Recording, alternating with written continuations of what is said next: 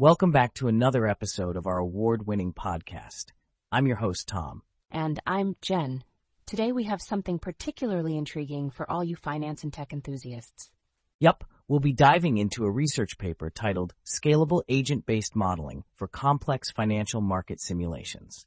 Hailing from the R.F. Smith School of Chemical and Biomolecular Engineering at Cornell University, Aaron Wheeler and Jeffrey D. Varner are behind this innovative study. And trust us, they've done something truly fascinating with simulation in the wild world of financial markets. So, even if you're not a Wall Street whiz or a programming pro, stick with us. We'll start with an intro to our topic to set the stage for you. Why is this paper significant, you ask? Well, Jen, our entire modern society and the global economy hinge on the stability and function of financial markets.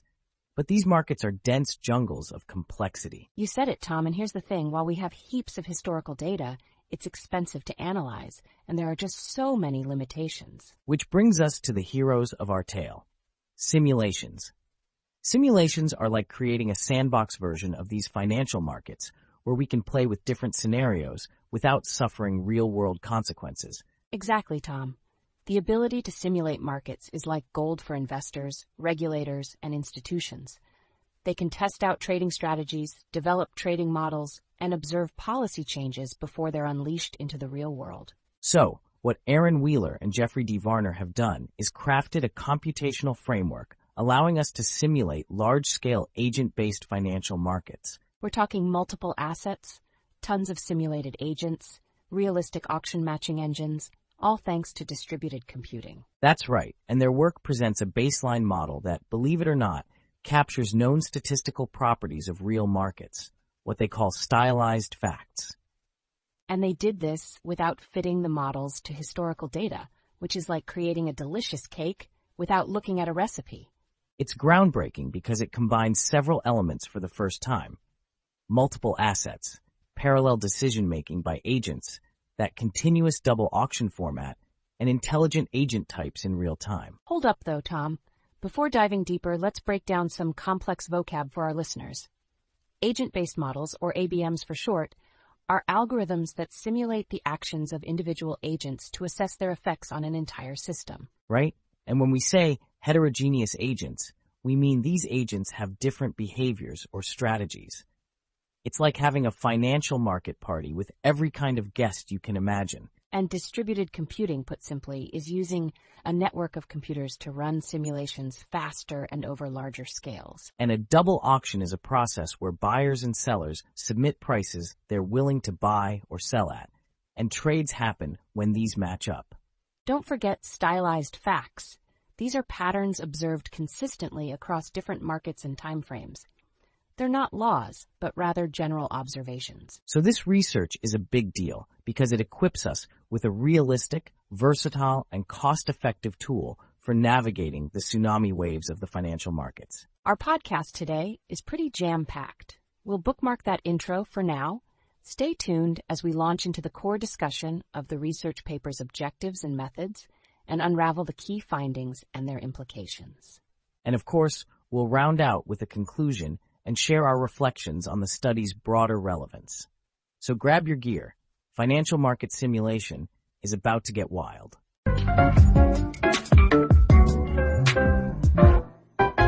Are you tired of real markets with their unpredictable swings and oh so serious business folk? Well, do we have the solution for you?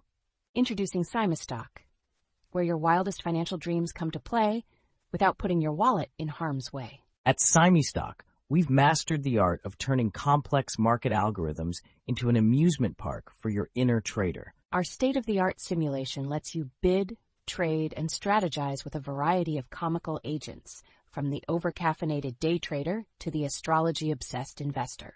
Ever wanted to try trading stocks based on the whims of virtual cats? At Simustock, that's just Tuesday. With our advanced cloud-based tech, inspired by Cornell's finest, not only can you simulate a stock market, but you can witness cheese futures competing with cryptocurrency for absolute dairy domination. So come on down to Simastock, where the markets are fake, but the fun is as real as that feeling of regret from your last actual investment. Simustock, because why risk the real market when you can play it safe with pixels? Disclaimers, no actual wealth will be generated, but hey, no wealth gets annihilated either. Investing has never been this whimsical or risk-free. Log on to Simi Stock now and let the mock markets begin.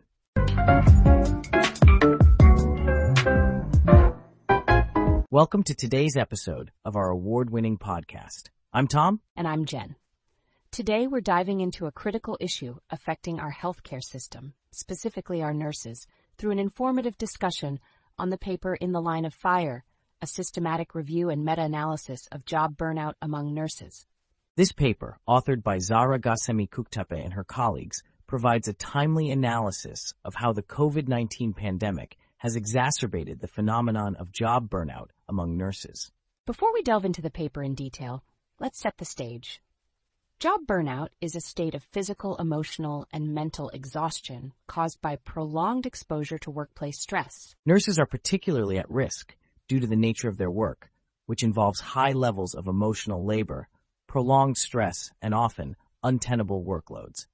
The concept of burnout itself encompasses three dimensions emotional exhaustion, depersonalization, and a sense of reduced personal accomplishment. Now imagine this already intense scenario compounded by a global pandemic.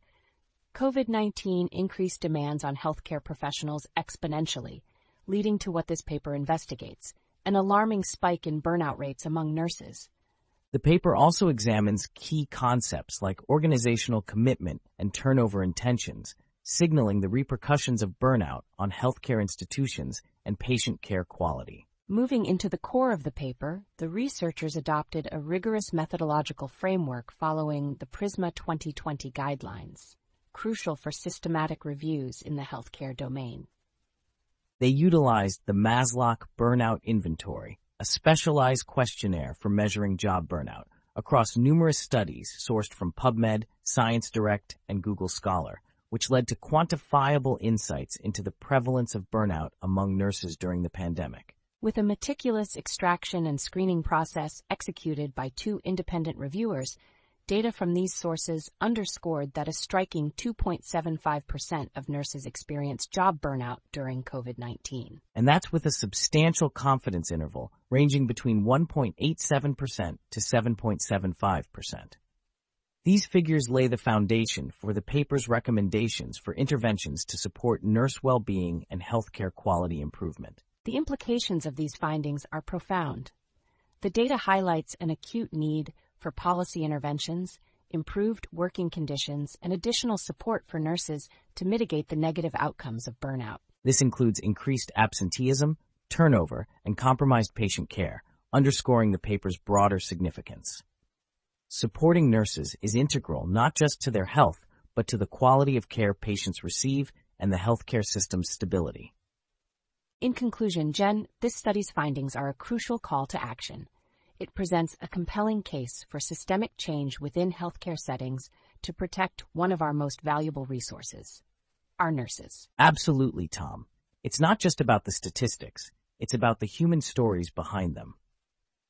As we reflect on this paper, we're reminded of the urgency and the moral imperative to act on the lessons learned from the COVID-19 pandemic to support our frontline healthcare workers. Listeners, we hope this episode has provided you with both an understanding and an appreciation for the critical role nurses play, the challenges they face, and the changes needed to support them in these times of crisis and beyond. Thank you, Jen, and thank you everyone for listening we look forward to bringing you another insightful episode soon.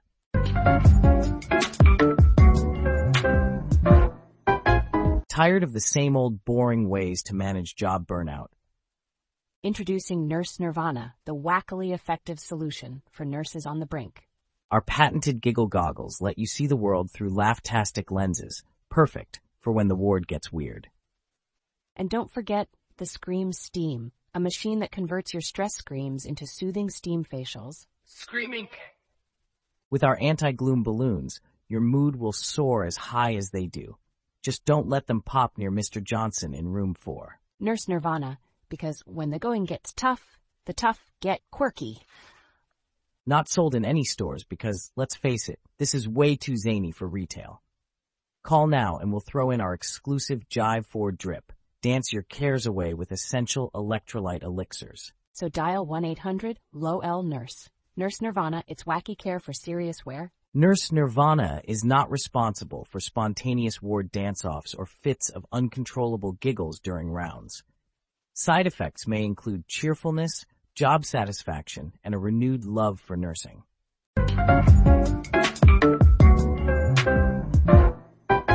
Welcome, ladies and gentlemen, to an exciting new episode of our award-winning podcast where we dive deep into the world of science and technology. And I'm Jen, and together we're going to unravel the complexities of a fascinating new paper titled A Hypothesis Test for the Long-Term Calibration in Rating Systems with Overlapping Time Windows. Now, this might sound a bit daunting at first, but trust us, by the end of this episode, you'll not only understand it, but you might also find it incredibly interesting. Absolutely, Tom. So let's start by setting the stage. Why is this paper significant in its field? Well, the paper deals with rating systems, which are used by financial institutions to assess credit risk. Right? And these systems help banks and other lenders determine the likelihood that a borrower will default on their loan, which is an essential part of financial risk management. But what makes this paper special is its focus on long-term calibration with overlapping time windows in rating systems. Long-term calibration refers to how well the rating system predicts defaults over an extended period. And the novelty here is the use of overlapping time windows, which can introduce certain correlation effects that make calibration more complex. Now, before we go further, we need to clarify some key concepts and terminology. When they talk about default rate, they're referring to the percentage of borrowers who fail to meet their loan obligations. Yes, and when they discuss the normal distribution, they're talking about a common way to represent the probabilities of different outcomes, often referred to as the bell curve. As for random effects in default realization, it's a way of accounting for the randomness in whether or not a borrower will default. The term correlation effects refers to how the overlap in these time windows can influence the default rates, making them more or less likely to be accurate. And when they mention unknown distribution of default probabilities, they're highlighting the uncertainty around the likelihood of defaults across different borrowers. Exactly. So the researchers behind this paper, Patrick Kurth, Max Nendel, and Jan Streicher, aimed to develop a hypothesis test that could be used to verify that these rating systems are calibrated correctly despite these challenges. Moving into the core of the paper, the authors first argue that the long-run default rate would approximately follow a normal distribution when considering the random effects in how defaults actually occur. They then dive into a detailed analysis of the correlation effects introduced by these overlapping time windows, which is quite crucial since these effects can distort the measurement of the default rate. The authors work on solving the issue of having an unknown distribution for the likelihood of borrowers defaulting. This is key because you can't accurately calibrate the system if you don't know the chances of default. They propose a range of methods for a conservative calibration test. By conservative, they mean erring on the side of caution, which is absolutely essential in the financial world. Moreover, they extend their analysis from individual rating grades to the portfolio level, suggesting ways to adapt the test statistic to consider a whole group of loans rather than just individual ones. In terms of the implications and applications of their findings, this test has the potential to improve the accuracy of credit risk assessments, which could have a major impact on financial stability. By ensuring that rating systems are properly calibrated financial institutions can avoid the kind of systemic risks that contributed to past financial crises. A well-calibrated system means more accurate predictions of defaults, leading to better lending decisions overall. And to wrap things up in our conclusion, today we dug into a study that deals with an advanced topic in financial risk management. The authors, Kurth, Nendel, and Streicher, have developed a hypothesis test that tackles the challenges posed by overlapping time windows in the calibration of rating systems. They took a complex problem, dissected it with statistical analysis, offered a robust solution, and in doing so have contributed significantly to the field of credit risk assessment. And even if you're not a financial whiz, Understanding the importance of accurate risk prediction models is something that affects us all, whether it's through the rates we pay on loans or the stability of our financial systems. It's been a pleasure discussing this brilliant piece of work with you. This has been Tom and Jen saying thank you for tuning into our deep dive podcast episode. Stay curious, question the obvious, and never stop learning. Until next time.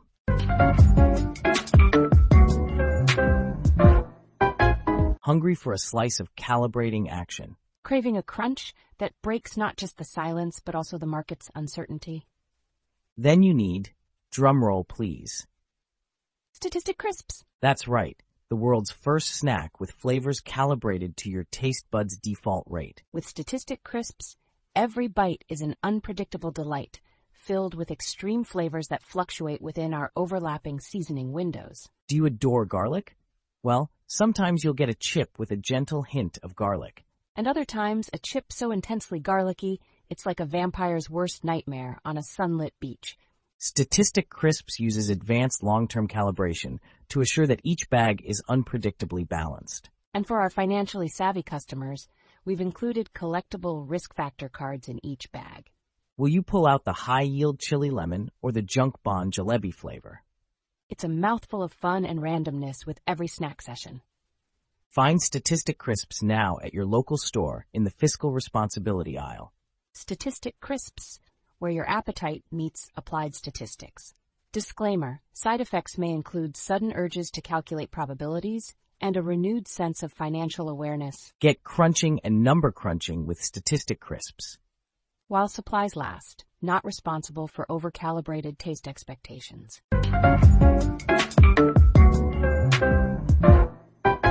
Welcome, listeners, to another episode of our enlightening podcast. I'm your host, Tom. And I'm Jen. Today we're diving into an intriguing subject that intersects faith with corporate ethics.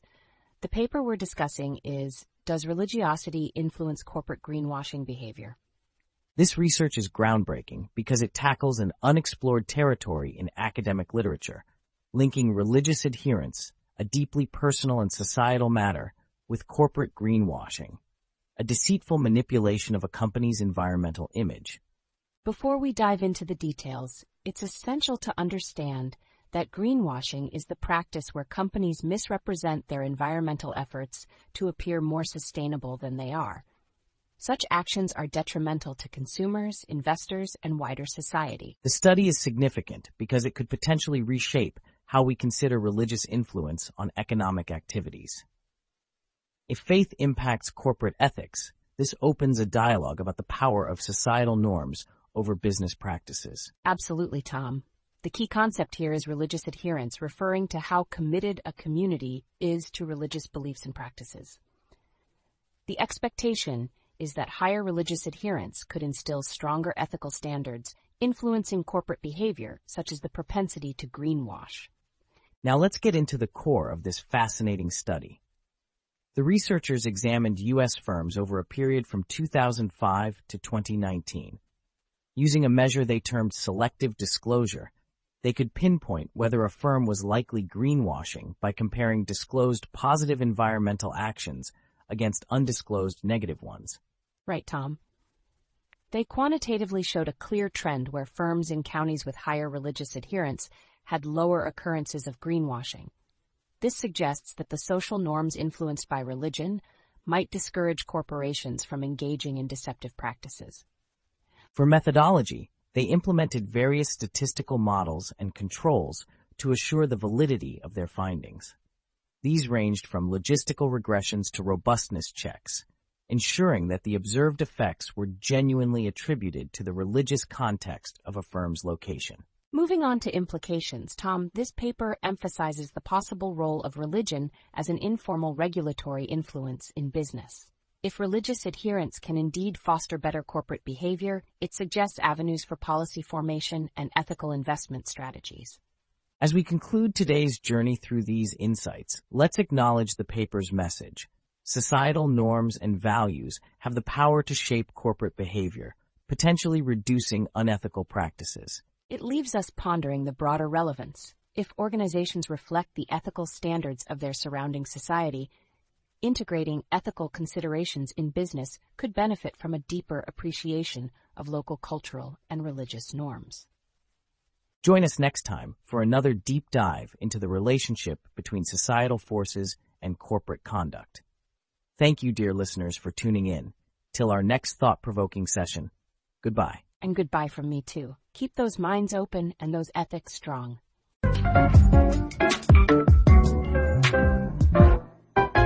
Have you ever picked up a product, seen that eco-friendly label, and thought, hmm, is this really saving the planet?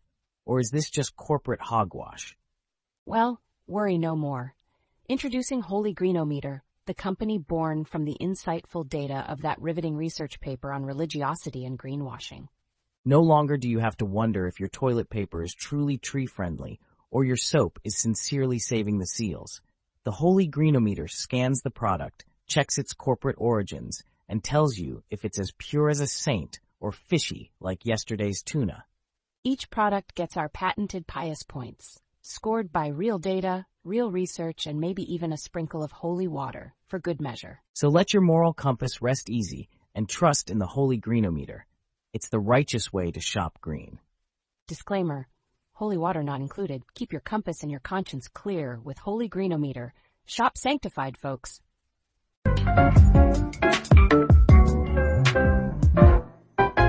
Welcome, dear listeners, to our latest episode. I'm Tom. And I'm Jen. Today, we're diving deep into a hot topic optimal strategies for the decumulation of retirement savings under differing appetites for liquidity and investment risks by Benjamin Avanzi and Lewis de Felice from the Center for Actuarial Studies at the University of Melbourne. It's a riveting subject, Jen. This paper addresses an essential yet thorny issue that nearly all retirees must confront, the decumulation problem. How do you spread your savings across the unpredictable span of retirement? Exactly. William Sharpe, a Nobel laureate, even called this the nastiest, hardest problem in finance. The uncertainty in lifespan, health status, and market volatility are just a few complexities that retirees face. So, what the authors are investigating in this paper are the different appetites for risk, specifically investment risk and liquidity risk. How much risk are retirees willing to take with their investments versus how much access they want to their funds at any given time? We're used to the notion of varying risk appetites in general, but this paper suggests that a retiree's preference concerning different types of risks can majorly influence the choice of optimal decumulation strategy. And that brings us to a puzzling observation. Despite the logical appeal of annuities, financial products that offer a guaranteed stream of income for life, many retirees shy away from them. This phenomenon is known as the annuity puzzle, and it's highly relevant to this paper's findings. Before we dissect the paper further, let's clarify some terms for our audience. Decumulation refers to the process of converting retirement savings into a stream of income. Risk aversion is a measure of a person's or entity's aversion to taking risks. Annuities are financial products that provide a fixed stream of payments to an individual, typically used as an income stream for retirees. With those definitions out of the way, Let's discuss the research objectives, shall we? Absolutely. The researchers aim to create a framework that determines the optimal decumulation strategy based on the goals of retirees and their differing appetites for key financial risks. To achieve this, they examine a wide range of strategies that go beyond traditional annuities or stock portfolios. From there, they meticulously define risks such as liquidity risk, the need for a significant withdrawal at uncertain times, like entering long-term care or assisting a family member. The methodology the authors use is a blend of actuarial science and economic theory, which allows them to consider a retiree's entire life cycle. They integrate stochastic processes. These are random events that can't be precisely predicted to model the investment returns and longevity outcomes. And what they find is fascinating. Their results suggest that accounting for these differing risk appetites greatly influences the retiree's strategy choices, which supports the real-world observations in annuity markets like Australia's. It has profound implications. By acknowledging varying risk preferences, financial institutions could tailor retirement products to be more attractive while promoting the sustainability of tax and pension systems. But let's remember the complexity of this problem, Jen.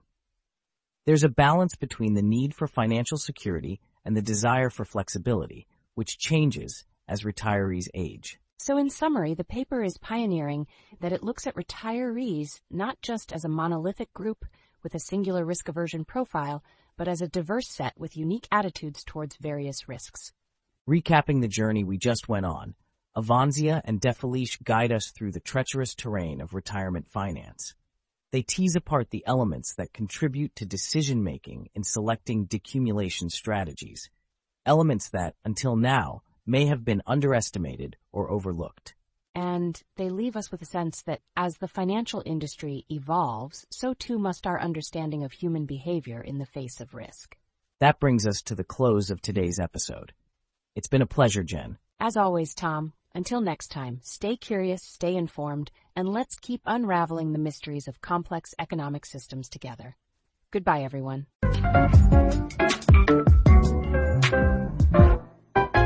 Hey listeners, ever feel like retirement planning is kind of like navigating a dark room full of Legos?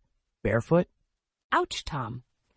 But what if we told you there's now a light at the end of that dark Lego-filled room? Introducing Retirement Rhapsody, the company born from the genius of Avanzi and Defelice's decumulation strategies. With Retirement Rhapsody, planning for your golden years is as fun as a spontaneous karaoke night. No more boring financial jargon. They turn your risks and income into a harmony you can dance to. Want to splurge on a jet ski? Retirement Rhapsody says, let's find the cash without sinking your financial boat. Worried about market dips? They've got cushions so comfy, not even a bear market could disrupt your beauty sleep. And for those who love annuities, like cats love cardboard boxes, Retirement Rhapsody has got an assortment you'll want to curl up in. So say adieu to retirement blues and hello to retirement rhapsody, where your nest egg's growth charts look less like a scary roller coaster and more like a smooth jazz wave. Retirement Rhapsody. Turn your financial frowns upside down and your retirement savings into your personal money symphony. Disclaimers apply. Terms, notes, and conditions may be set to music.